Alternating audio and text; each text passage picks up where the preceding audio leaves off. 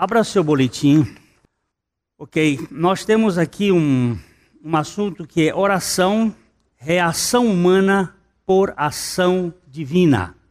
Texto bíblico que está aí no, no seu boletim, mas também está aqui, ele diz que de uma feita, é, é, é, é uma coisa interessante essa expressão, de uma feita, um determinado momento, é, estava Jesus orando. Você vai encontrar Jesus muitas vezes orando, sozinho e às vezes em companhia. Mas ele estava orando e quando terminou, um dos seus discípulos, é, é muito curioso essa expressão, um dos, um dos seus discípulos, porque Jesus tinha muitos discípulos. Não só os doze, mas ele, ele tinha outros discípulos. Um bando deles até fugiu quando ele falou a respeito de comer a carne dele e beber o sangue. Eles foram embora. Mas um dos seus discípulos lhe pediu: Senhor, ensina-nos a orar, como também João ensinou aos seus discípulos. Aqui nós temos que observar que João o Batista, o precursor de Jesus, hoje à noite falaremos um pouco sobre a sua, a sua pessoa, ele ensinou os seus discípulos a orar. E até então parece que Jesus não tinha começado a ensinar os seus discípulos a orar. E um deles pediu: Senhor, ensina-nos a orar. E nós te pedimos, Senhor, ensina-nos a orar.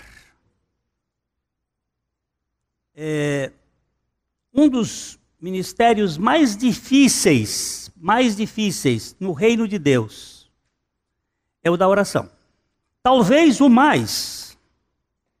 E, além do mais, há pouco ou quase nenhum interesse para esse assunto. Jesus tinha um grupo de discípulos bem maior do que os doze apóstolos, mas, mas, só um propôs a ele que os ensinasse a orar. Muito pouca gente se percebe motivada a orar ou quer orar. Você tem dificuldade com oração ou não? Quero saber se tem ou não tem. Não é só você, não. George Miller foi um homem é, considerado uh, um homem que orava e que tinha as suas orações respondidas. Ele deixou um, uma agenda com mais de 50 mil orações respondidas. Ele anotava o dia da oração, o assunto e o dia da resposta. Ele disse que ele levava normalmente 50 minutos espantando os beija-flores, espantando os beija-flores da sua mente, para ter cinco minutos de comunhão com o Senhor. Não era espantando gambá, era beija-flor, era coisa boa. Porque o que nos distrai é muita coisa. Muita coisa. Há muita dificuldade em orar. E é extremamente mais complicado orar do que trabalhar. Vejamos alguns impedimentos e complicações no terreno da oração.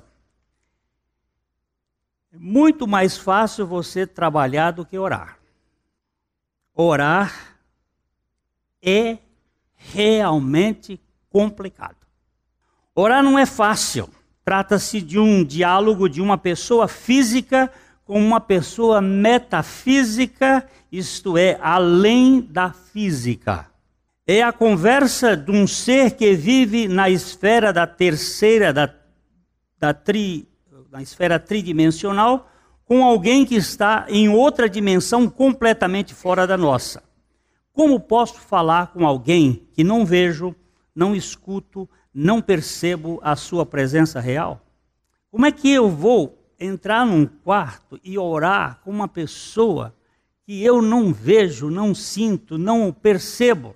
Uma vez um repórter perguntou à Madre Teresa de Calcutá: Madre Teresa, a senhora fica três horas no seu quarto de portas fechadas e ninguém pode chamar a senhora.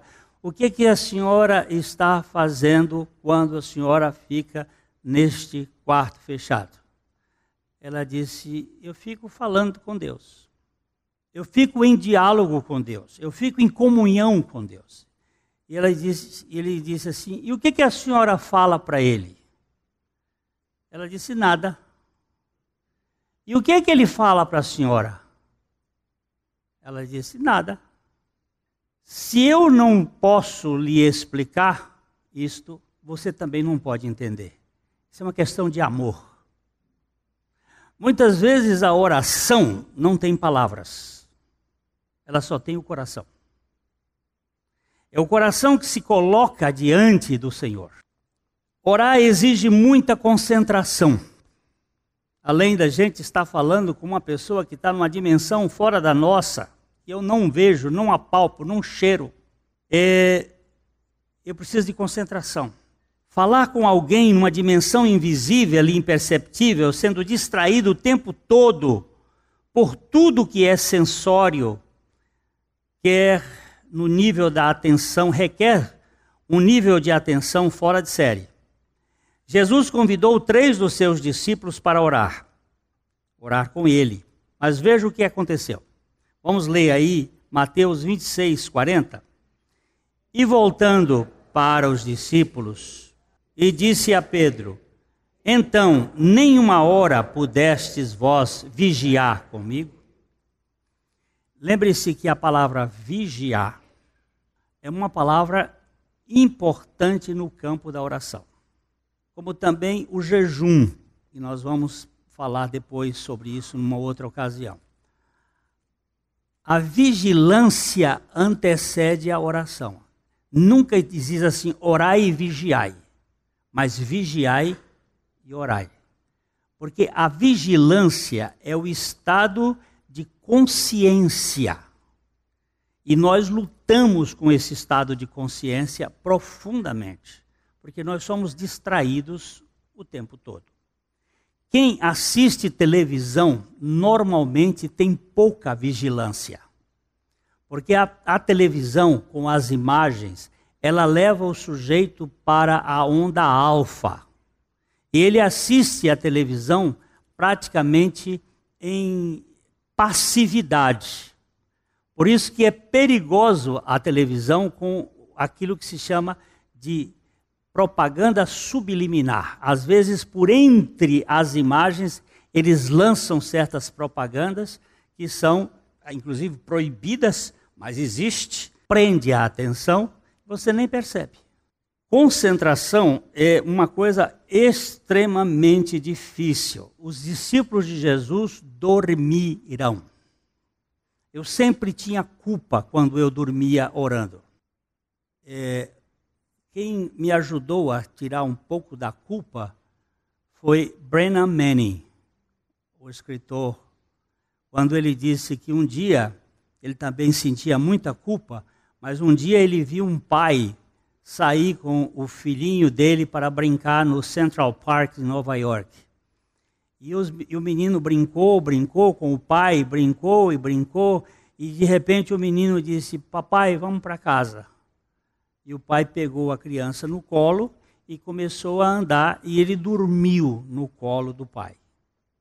E o Brennan estava vendo esse quadro todo e viu a criança dormindo no colo do pai e disse: quando foi que ele teve mais concentração? Quando eles brincavam os dois juntos ou quando ele dormiu no colo do pai?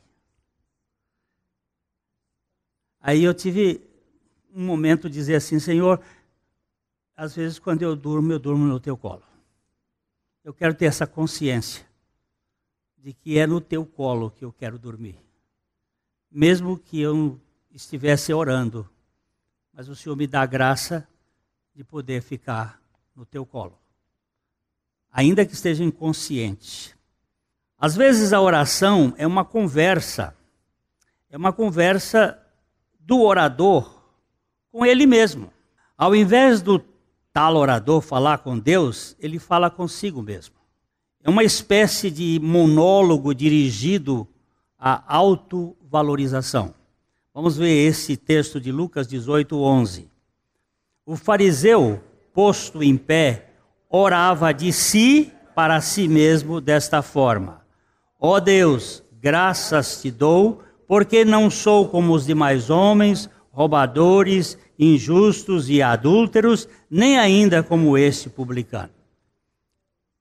Primeiro problema da, da oração é que eu estou falando com um Deus invisível. E eu sou sensível e, e, e como é que eu falo isso? Segundo problema é a concentração. Eu tenho dificuldade com a concentração. Minha mente, ela voa, ela se dispersa. E quando ele está falando lá que as armas da nossa milícia não são ah, carnais, mas sim poderosas em Deus para a destruição das fortalezas, levando cativo todo o pensamento à, à obediência de Cristo. Parece que eu tenho que pegar meu pensamento e, e, e levar o pensamento cativo até Cristo, até a cruz de Cristo. E isso leva, faz luta. É uma luta. A, a tendência, muitas vezes, da oração é eu falar comigo e não falar com Deus. Não tenho a consciência da presença dele. Então eu começo a falar, uma, faço uma lista de supermercado e levo para diante de Deus aquela lista e eu quero isto, eu quero aquilo, eu tenho aquele problema, aquele outro, é, é, meu filho, é minha filha, é meu genro, é minha nora, é meu isso, é meu aquilo, e pererei, papapá, e vou, e vou mostrando aquela listona enorme e vou ticando. É uma conversa de migo comigo. Eu não estou na presença de Deus. Esse é um outro problema da, da oração. A W. Tozer, um homem de Deus muito extraordinário, que teve muita luta com a oração.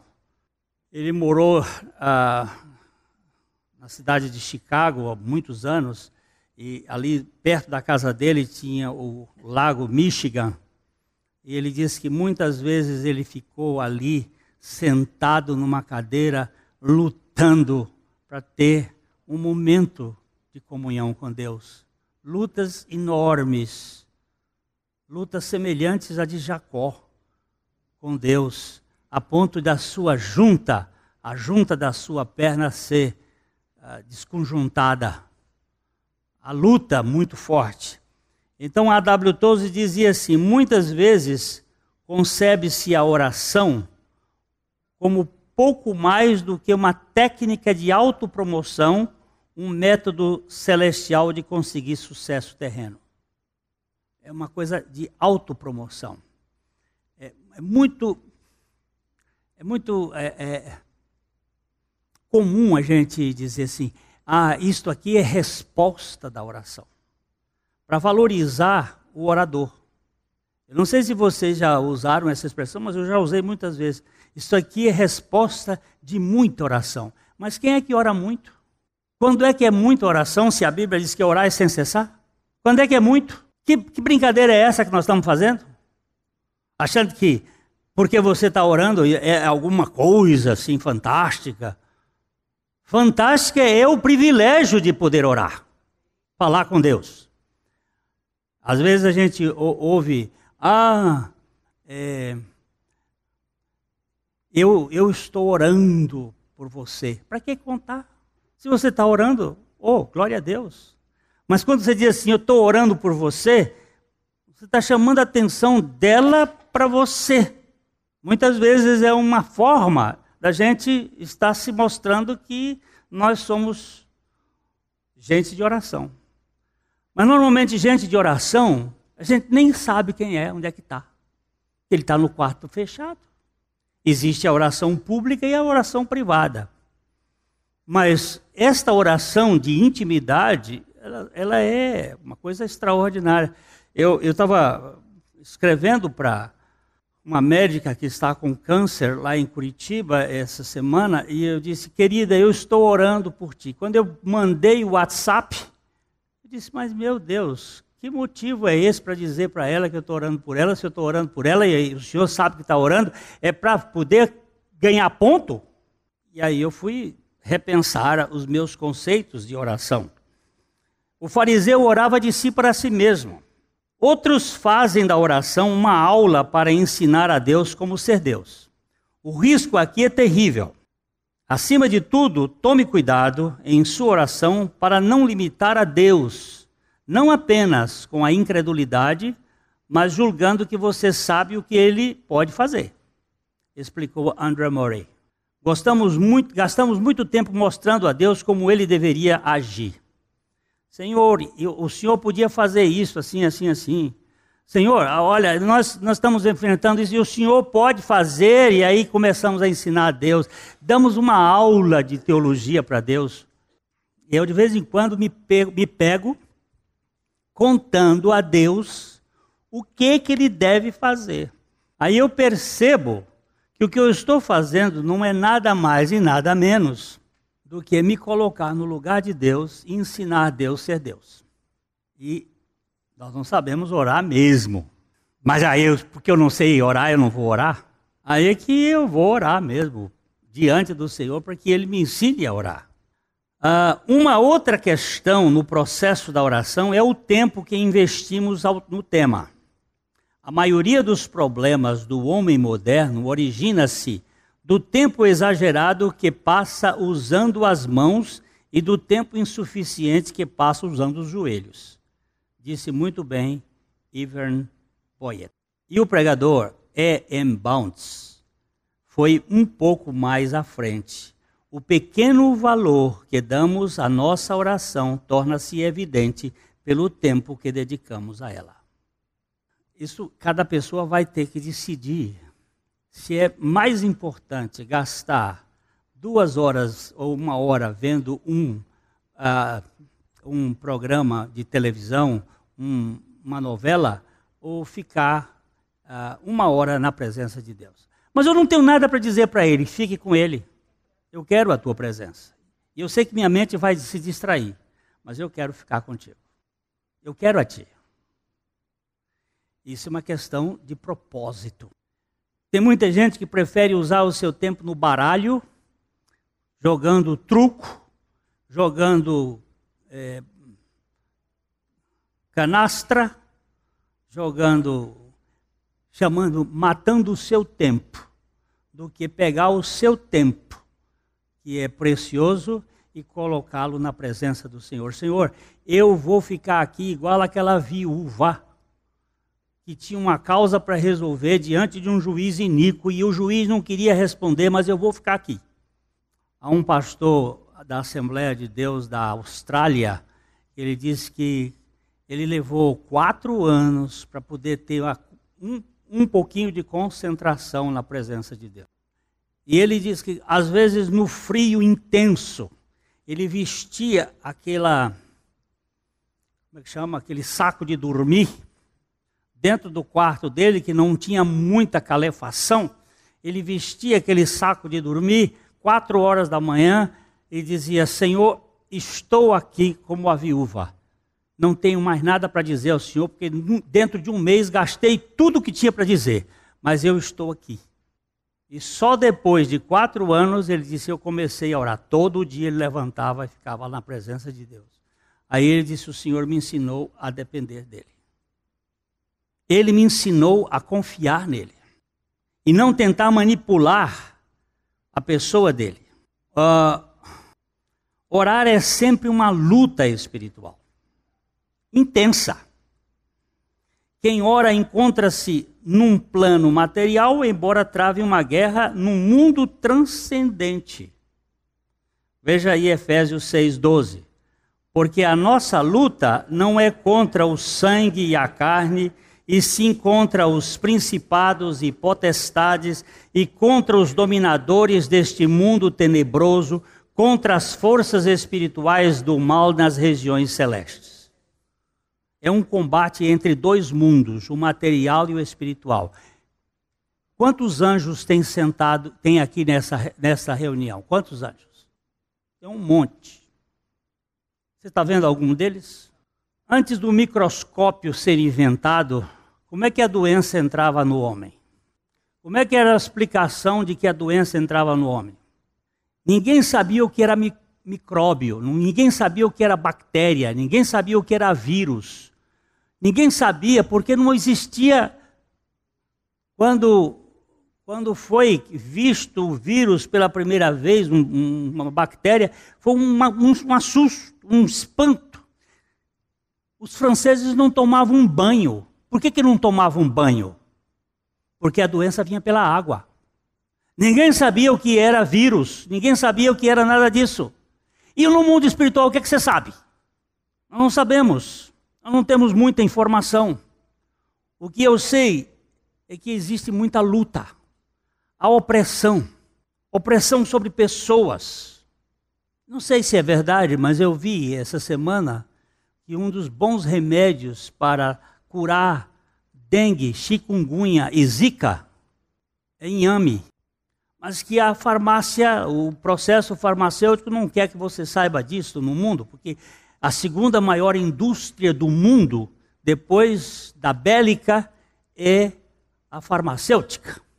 Uma rodela de, de, de, de, de inhame batido com 250 gramas, 250 ml de água num liquidificador e tomar. Que se, chikungunya vai para a chikungunya da vida. Não sei se é verdade, não sei se não é. Eu sei que limão é um bom remédio e muita gente esconde o próprio o, o, o limão de de curar um bocado de doença, mas o que eu sei é o seguinte: no mundo espiritual, a ignorância é o principal problema da oração. Acho que não. Isso aqui, essa mulher aqui está tá, tá mal-humorada, é porque, porque e, e por que que está assim? Tem uma, uma moça que, que faz é, diarista, é diarista lá em casa, de vez em quando ela chega com a avó atrás da orelha. Essa é uma expressão, não sei nem é, por que que é. Está com a avó atrás da orelha, até chega mal-humorada. Tem uma, uma doença chamada distimia. É uma doença que pouca gente leva em consideração, mas ele fica um mau humor. Amanhece o dia com mau humor. E, e procura isso e aquilo, hormônio daqui, da lá, mas não se sabe bem o que é. E ela chega lá e a Camita fica nervosa. Minha esposa fica nervosa com a moça que chega assim. Eu disse, menina, começa a expulsar esse negócio aí. E há umas semanas atrás, quando meu genro estava uh, lá em casa, e, e a Camita estava na cozinha, e a moça chegou toda às avessas, e a Camila começou, em nome de Jesus, sai. Meu, meu genro disse, minha sogra, você está ficando meio falando aí sozinha? Aí ela disse, não, eu estava aqui pensando, não queria chamar atenção, mas muitas vezes nós precisamos aprender a expulsar. Porque estes sinais vão de acompanhar aqueles que creem. Em meu nome expulsarão essas forças mas isso aí é coisa do passado, isso é coisa de, do tempo antes da ciência, isso não existe. Tá bom, para você não existe? Eu fico com minha velha Bíblia. Fala mais alto. Há pouco tempo ele teve uma experiência com, com isso aí. O, o Isaac está falando. Não adianta, Isaac, você falar abaixo, porque você tem muita voz, mas você está meio doente ele teve um problema, tem que usar o microfone, senão, senão não dá. A gente Pode botar mais perto. Tivemos uma família, sempre graças a Deus, muito unida, uma família tem temido o Senhor. E quando iniciou o processo de casamento do Daniel, e começamos a trabalhar em volta disso, e nos últimos meses, assim, nos últimos dias, o negócio virou de um jeito lá em casa. Foi um brigueiro uma discussão, tudo era motivo de encrenca. Tudo. Eu fiquei irritado, essa, eu falava com ela, ela sortava. Era coisa para tudo Ela falava comigo, taca de lá. Um dia, e o seu coice é pesado. É, e o meu é mesmo. Minha mão não é fácil, não. É fácil. Aí, eu falei, bem, esse negócio em casa está errado. Minha casa nunca teve isso.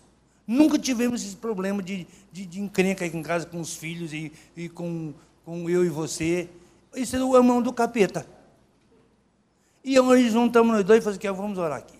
Vamos orar e expulsar em nome de Jesus. Nós não aceitamos, não queremos isso na nossa vida. E o nosso lar vai voltar a ser uma bênção. E o casamento do meu filho vai ser uma bênção. Para a glória de Deus. Pastor, a irmã pode meter um, um abraço e estar com um balde d'água fria em cima. Está vendo? Mas isso está acontecendo na sua casa. Isso acontece no seu serviço, isso acontece nos seus negócios. E às vezes você fica lá rolando, e por quê? Por quê? Por quê? E o Senhor diz: Olha, vocês não fazem isso. A nossa luta não é contra carne e sangue. É contra principados, potestades, forças espirituais da maldade nas regiões celestes. Nós estamos enfrentando na nossa igreja uma grande luta espiritual. Nós temos chamado o grupo de oração para as quartas-feiras, tem vindo um bom grupo, mas a igreja precisa ser despertada para estar orando. É uma luta espiritual. Eu não sei onde está esta questão toda, mas que é luta e é luta pesada, é. Orar não é um assunto do homem natural. Presta atenção nisso aqui. Homem natural é aquele que não foi regenerado. Orar não é assunto do homem natural. Estamos falando de oração de fato, pois orar trata-se de um expediente da vida espiritual. Só atenta às realidades espirituais aquele que tem vida espiritual. O homem natural pode rezar, repetir palavras e mantras, orar, nunca. A oração é uma conversa espiritual de um filho de Deus com seu pai. Oração é uma realidade espiritual movida pela fé. E essa só funciona no mundo invisível. Esse texto aqui você conhece de có salteado, mas é bom. Ora, ter fé é ter certeza de que vamos receber as coisas que esperamos e ter convicção de uma coisa existe mesmo quando não a vemos. Não existe fé na terceira dimensão. Nesta constatamos os fatos. Eu não tenho fé para olhar para esta caneta.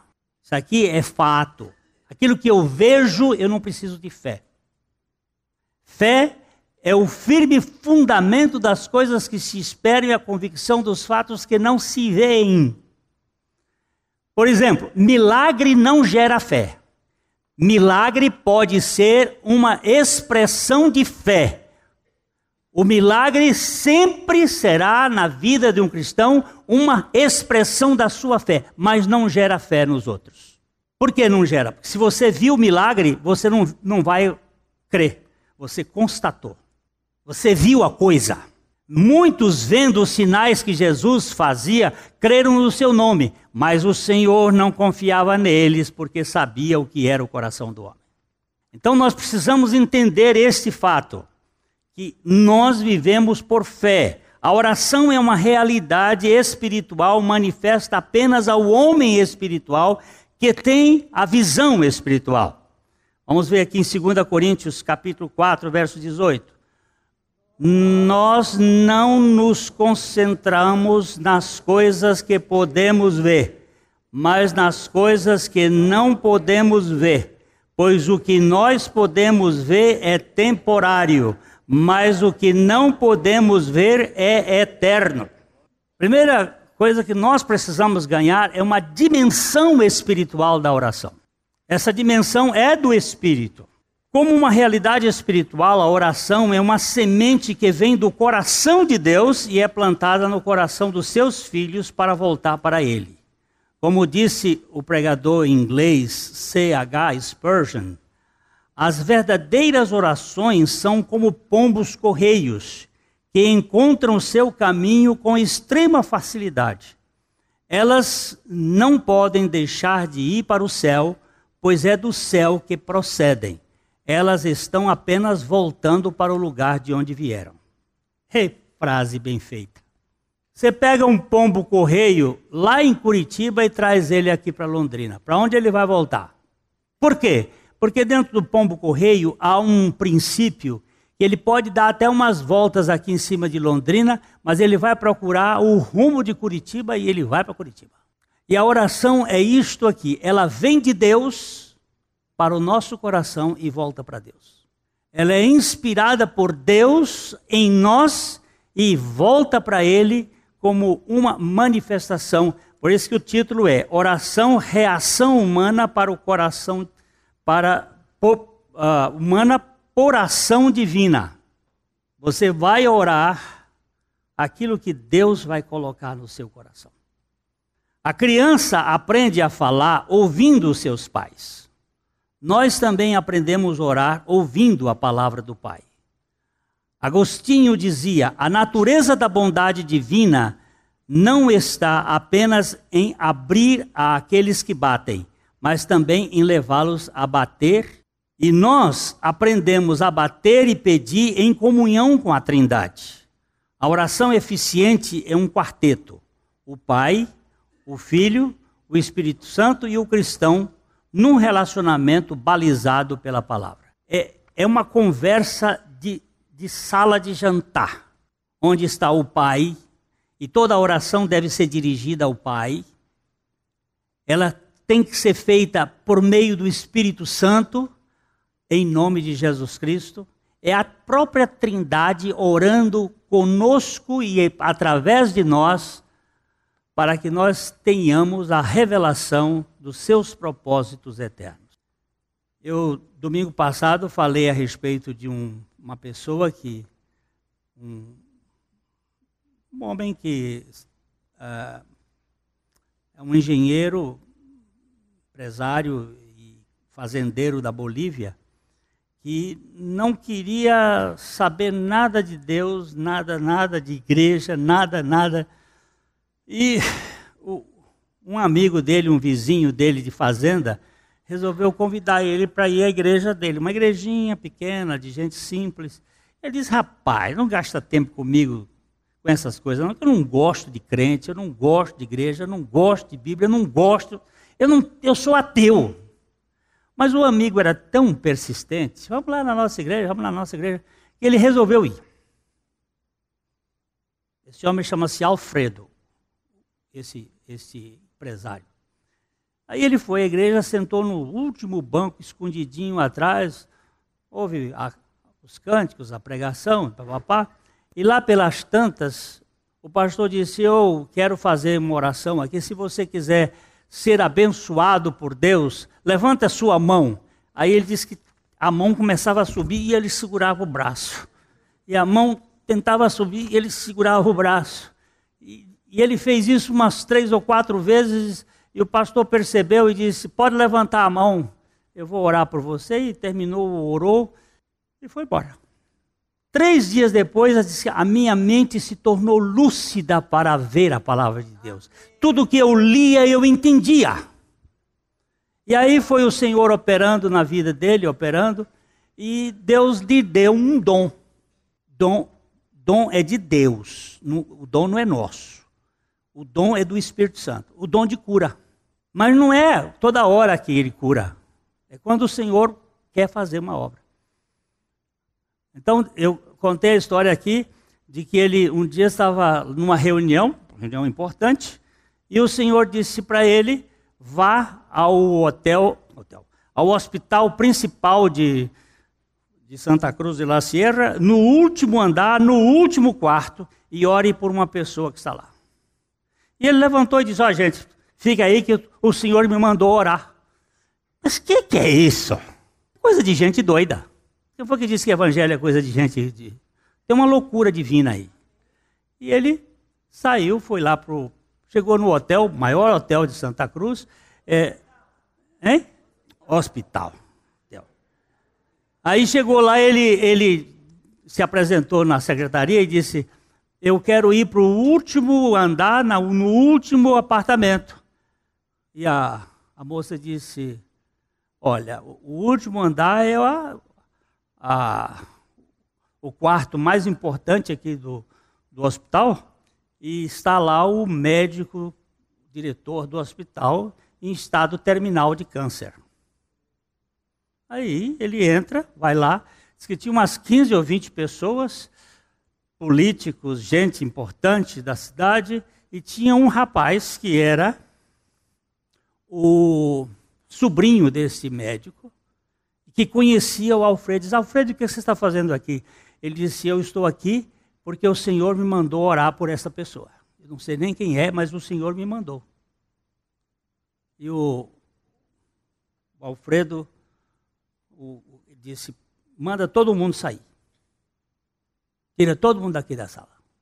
Aí saíram todos, ficou ele, o rapaz e o médico. Ele olhou para o médico e disse: Como é seu nome? Ele disse lá o nome, Fulano, e disse: Você quer ser curado em nome de Jesus? E o médico, já em estado quase caquético, disse: Quero. Então vou orar. Levantou a mão, orou e pediu a Deus. E disse para o sobrinho: Está aqui meu cartão, ele vai piorar, vão dizer que ele vai morrer, mas ele não vai morrer porque o Senhor disse que ele não vai morrer. Que ele vai curar este homem para a glória dele. Agora, isso parece loucura, isso parece. Eu não faço isso se não for uma, muita certeza de que Deus está fazendo. Mas Deus, quando faz, faz. Quando foi cinco horas, o sobrinho ligou e disse: Ó, oh, meu, meu tio está morrendo. Ele disse: Ele não vai morrer. Três dias depois, o cara estava tendo alta do hospital. E ele disse: Hoje ele é membro da igreja onde está esse homem. Que Deus faz. Deus continua sendo Deus. Mas ele não faz por atacado. Ele trabalha no avarejo. Ele trabalha com cada um de nós. Ele é um Deus de detalhes. Essa história de Senhor salva Londrina. Isso é, Senhor, faz uma obra, aviva Londrina, manifesta uma obra em Londrina. Mas eu, essa oração salva Londrina é muito genérica. Mas aqui em Londrina tem gente que eu preciso ver se essa oração procede de Deus. Hoje é muito mais fácil encontrar um pregador do que um intercessor. Orar não dá visibilidade pública. É importante termos pregadores fiéis que preguem a palavra com fidelidade, mas é muito importante termos intercessores, como ensinava E. M. Bounds. Falar com os homens sobre Deus é uma grande coisa, mas falar a Deus sobre os homens é algo ainda maior. Eu diria que estas duas ênfases precisam da maior consideração, tanto de pregadores como de intercessores. Jesus pagou um alto preço por nossa redenção. Nós, contudo, não pagamos coisa alguma vivendo em oração, mas pagaremos caro se não orarmos. A igreja que não ora colabora direto com o diabo na expansão do seu império maligno. Dá para repetir essa frase ou fica já está certo? Jesus pagou um alto preço por nossa redenção. Nós, contudo, não pagamos coisa alguma vivendo em oração. Não há nenhum custo. Contudo, pagaremos caro se não orarmos. A igreja que não ora colabora direto com o diabo na expansão do seu império maligno. Satanás está mais ansioso em nos impedir de ficar de joelhos do que em nos fazer cair. Ele às vezes não quer que a gente caia, ele, ele quer que a gente não se ajoelhe. Se tivermos consciência de que a oração é uma arma poderosa contra o eixo do mal, e nos recusarmos a participar das reuniões de oração, damos o maior apoio aos exércitos das trevas sendo omissos na batalha contra o maligno. Você me, me pergunta assim: por que, que existe a guerra do Levante, a guerra da Síria, a guerra daquele grupo dos. Hã? É islâmico, mas esse grupo que do Estado Islâmico. por que, que existe esta guerra lá? Porque tem gente financiando as armas. Porque o, a, a, a, a indústria bélica é a mais rentosa do mundo, depois é a da farmácia. Por que, que existe guerra lá? Porque tem gente financiando as armas. Tira as armas da mão de, deles, eles vão lutar com o quê? Com pau e pedra? Quem está por trás disso aí? Está por trás disso aí é o comando do mundo. Agora, tira a oração da igreja para ver uma coisa. Com o que, é que nós vamos lutar? Vai lutar contra quê? Vai dar tapa na cara das pessoas? O avivalista Leonardo Ravenhill disse: os autossuficientes não oram. Os autossatisfeitos não querem orar. Os autojustificados não conseguem orar. Onde estamos nós nessa avaliação? Pensemos nisso. Oração não é um mero dever. É um relacionamento de um filho alcançado pela graça com o seu Pai gracioso por puro e santo prazer espiritual. Os autossuficientes não oram.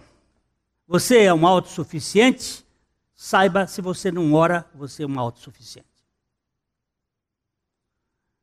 Os autossatisfeitos não querem orar. E os autojustificados não conseguem orar. Mas no dia da angústia, ah, que bendita angústia! No dia da angústia, tu me invocarás e eu te ouvirei. Ou como a, a necessidade e o problema é, é bom. O nosso arsenal não pode ser carnal. Vamos ler junto aquele texto que já falamos. Porque as armas da nossa milícia não são carnais, e sim poderosas em Deus para destruir fortalezas anulando nós sofismas e toda altivez que se levante contra o conhecimento de Deus, e levando cativo todo o pensamento à obediência de Cristo, e estando prontos para punir toda desobediência, uma vez completa a vossa submissão. Preste bem atenção nesta última palavra. Uma vez completa a vossa submissão. Uma vez completa estando prontos para punir toda a desobediência, uma vez completa toda a vossa submissão. Quando nós nos submetemos à obra da cruz de Cristo, a obra começa a acontecer de modo extraordinário. Necessitamos hoje de uma igreja que perceba a oração como algo poderoso. Foi o Dr. Martin Lloyd Jones quem afirmou nos anos 80: este Martin Lloyd Jones, ele era médico e fazia parte da equipe do, de medicina que atendia o rei da Inglaterra, o rei, o pai da Elizabeth II. Como é que ele chamava? Eduardo? Quem é que é bom de história aqui? George, George, o rei George. Esse homem era o médico particular do rei George. E ele teve um chamado pelo Senhor para pregar o evangelho. Ele foi pregador muitos anos na capela de Westminster, na Inglaterra. E ele era um homem sério com a palavra. E ele diz: precisamos viajar menos de avião a jato, de um congresso para outro, porém de mais orações de joelhos rogando a Deus que tenha misericórdia de nós, mas clamor a Deus para que se levante e disperse seus inimigos e se torne conhecido. Mais clamor. Carecemos de gente que se humilhe em oração. Mas eu oro e Deus não escuta. Há orações que Deus não escuta desenvolvem a nossa fé. Oração que parece que Deus não escutou, esta oração é importante. Eu vou falar hoje de uma oração destas, que foi de Zacarias. Ele fez uma oração pedindo um filho e levou anos para essa oração possivelmente uns 30 anos ou 40. Silêncio. Às vezes o silêncio de Deus é a escola da fé. Mas eu estou aqui. Eu sou a viúva. Eu estou aqui. Não vou sair desse toco. Esse é o lugar que, que eu vou ficar na tua presença. As reuniões de oração são um termômetro. Não. Alguém disse a oração não nos capacita a fazer uma obra maior para Deus. Ela já é uma obra maior para Deus. Então, é, 2 Crônicas 7,14. Se o meu povo, que se chama pelo meu nome, se humilhar e olhar e buscar e se converter dos seus maus caminhos, então eu ouvirei dos céus, perdoarei os seus pecados e sararei a sua terra. Por favor, se o meu povo. Você é povo de Deus ou não? Povo de Deus que se chama pelo meu nome. A moça me perguntou essa semana, numa entrevista que estávamos fazendo, para como o senhor se chama? Eu digo, eu não me chamo. Os outros me chamam de Glênio. Eu nunca me chamo. São os outros que me chamam. Mas agora, você se chama pelo nome de Deus. Se o meu povo que se chama pelo meu nome se humilhar, primeiro, a humilhação vem antes da oração. A humilhação é o estado de voltar-se para o humus, para a terra, reconhecer que você não tem força, que não tem poder, que você não é He-Man que tira a espada e aponta para a casa de Grayskull, para o castelo, dizendo: Eu tenho a força. Não tenho. Não posso. Mas se o meu povo se humilhar e orar e me buscar, olha, primeiro humilhação, depois oração, depois buscar, porque é esta ordem, e se converterem dos seus maus caminhos, então, o então é onde você tem que parar. Então eu ouvirei, de onde? Dos céus Perdoarei os seus pecados e sararei a sua terra. Você concorda com esse texto? Ah, eu concordo. Mas saio daqui e vou comer aquela belíssima macarronada e a oração nada. Nem penso seus problemas e meus problemas são consequências de nós não nos colocarmos aos pés do Senhor. Eu mandei para o meu filho esta semana passada, ele estava enfrentando uma grande luta e Deus, pela sua graça, resolveu. Eu disse: Meu filho, Deus continua no seu trono como soberano. E nós continuamos aos seus pés, e entre ele e nós só existe um joelho. Ele sentado no seu trono e nós nos seus pés, e entre nós existe um joelho, ajoelhado e dependente. Aí ele me disse assim: Pai, que frase espetacular. Eu respondi para ele: Que Deus maravilhoso o Deus que está disposto a atender o mais insignificante dos pecadores que ele salva. As reuniões de oração são termômetros da vida espiritual da igreja. Nenhuma igreja é maior do que suas reuniões de oração. Nenhuma igreja é maior do que suas reuniões de oração. Todos nós devemos orar em nosso lar, nosso lugar secreto. Mas se não orarmos juntos como igreja, não somos uma igreja de verdade. Entendeu ou não? Eu tenho que pagar um sacrifício para vir à reunião de oração? Não, senhor. O senhor tem um grande privilégio de estar presente na reunião de oração. Se você está dizendo que está pagando o sacrifício, você nunca foi salvo. Porque renunciar um mundo velho que vai se acabar por causa de um reino eterno, não existe nenhum sacrifício. Eu de vez em quando tenho dito isso. Eu renunciar meu sapato usado por uma uma sapataria cheia de sapatos novos. Estou fazendo vantagem nenhuma ter renunciado meu sapato velho. Eu renunciei meu tempo em estar lá em casa descansando. Que descanso? Seu descanso não é aqui, rapaz. Nosso descanso não é aqui, não. Nosso descanso é eterno. A igreja de Jerusalém tinha o hábito de orar em comunhão congregacional e ao orar o Senhor se manifestava. Vejam essas ocasiões, dessa ocasião, quando oraram pelos apóstolos que foram presos. Vamos ler Atos 4:31. Tendo eles orado, tremeu o lugar onde estavam reunidos, todos ficaram cheios do Espírito Santo e com intrepidez anunciavam a palavra de Deus. Assim como o fogo precisa de mais combustível para queimar com mais força e vigor, assim a igreja precisa da maior ênfase na oração para se tornar fervorosa.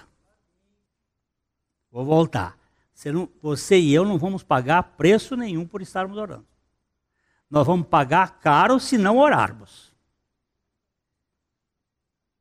Entendeu? Todos nós na igreja temos diferentes dons, segundo a medida da graça.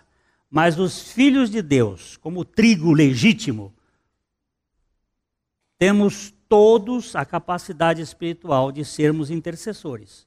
Portanto, todos nós somos vocacionados a participar da vida de oração na comunidade espiritual. Não há desculpa para ninguém a não ser para o joio. Então, mas eu não sei orar, eu também não. Mas o Senhor ensina a orar. E Ele ensina assim como a criança não sabe andar, ela aprende a andar caindo. Nós vamos aprender a orar falhando, mas o Senhor vai nos conduzir. Irmãos queridos, eh, a ceia do Senhor, ela não é uma um ritual. Ela é uma memória, ela é um momento de reflexão. Eu sempre que tomo a ceia, não estou tomando a ceia para que Deus me perdoe os meus pecados. Porque os meus pecados já foram perdoados lá na cruz em Cristo Jesus. Todos eles. Por um único sacrifício, ele realizou uma eterna salvação. Mas todos nós somos chamados a pensar e lembrar do que significou o sacrifício de Jesus por nós. E porque ele fez uma obra perfeita, nós pedimos aos diáconos que distribuam esses elementos que fazem parte da nossa memória espiritual. Lembrar que a morte do Senhor é a nossa morte e a ressurreição dele é a vida que nos dá vida eterna. A mensagem que você acabou de ouvir faz parte do Ministério de Comunicação Palavra da Cruz. Temos um grande acervo de estudos bíblicos em áudio e vídeo. Distribuímos também gratuitamente o jornal mensal Palavra da Cruz. Entre em contato conosco pelo fone 0 operadora 43 33 728900 ou pelo e-mail livraria@piblondrina.com.br. Visite-nos pelo site www.livrariapiblondrina.com.br ou acesse www.piblondrina.com.br. Graça e paz.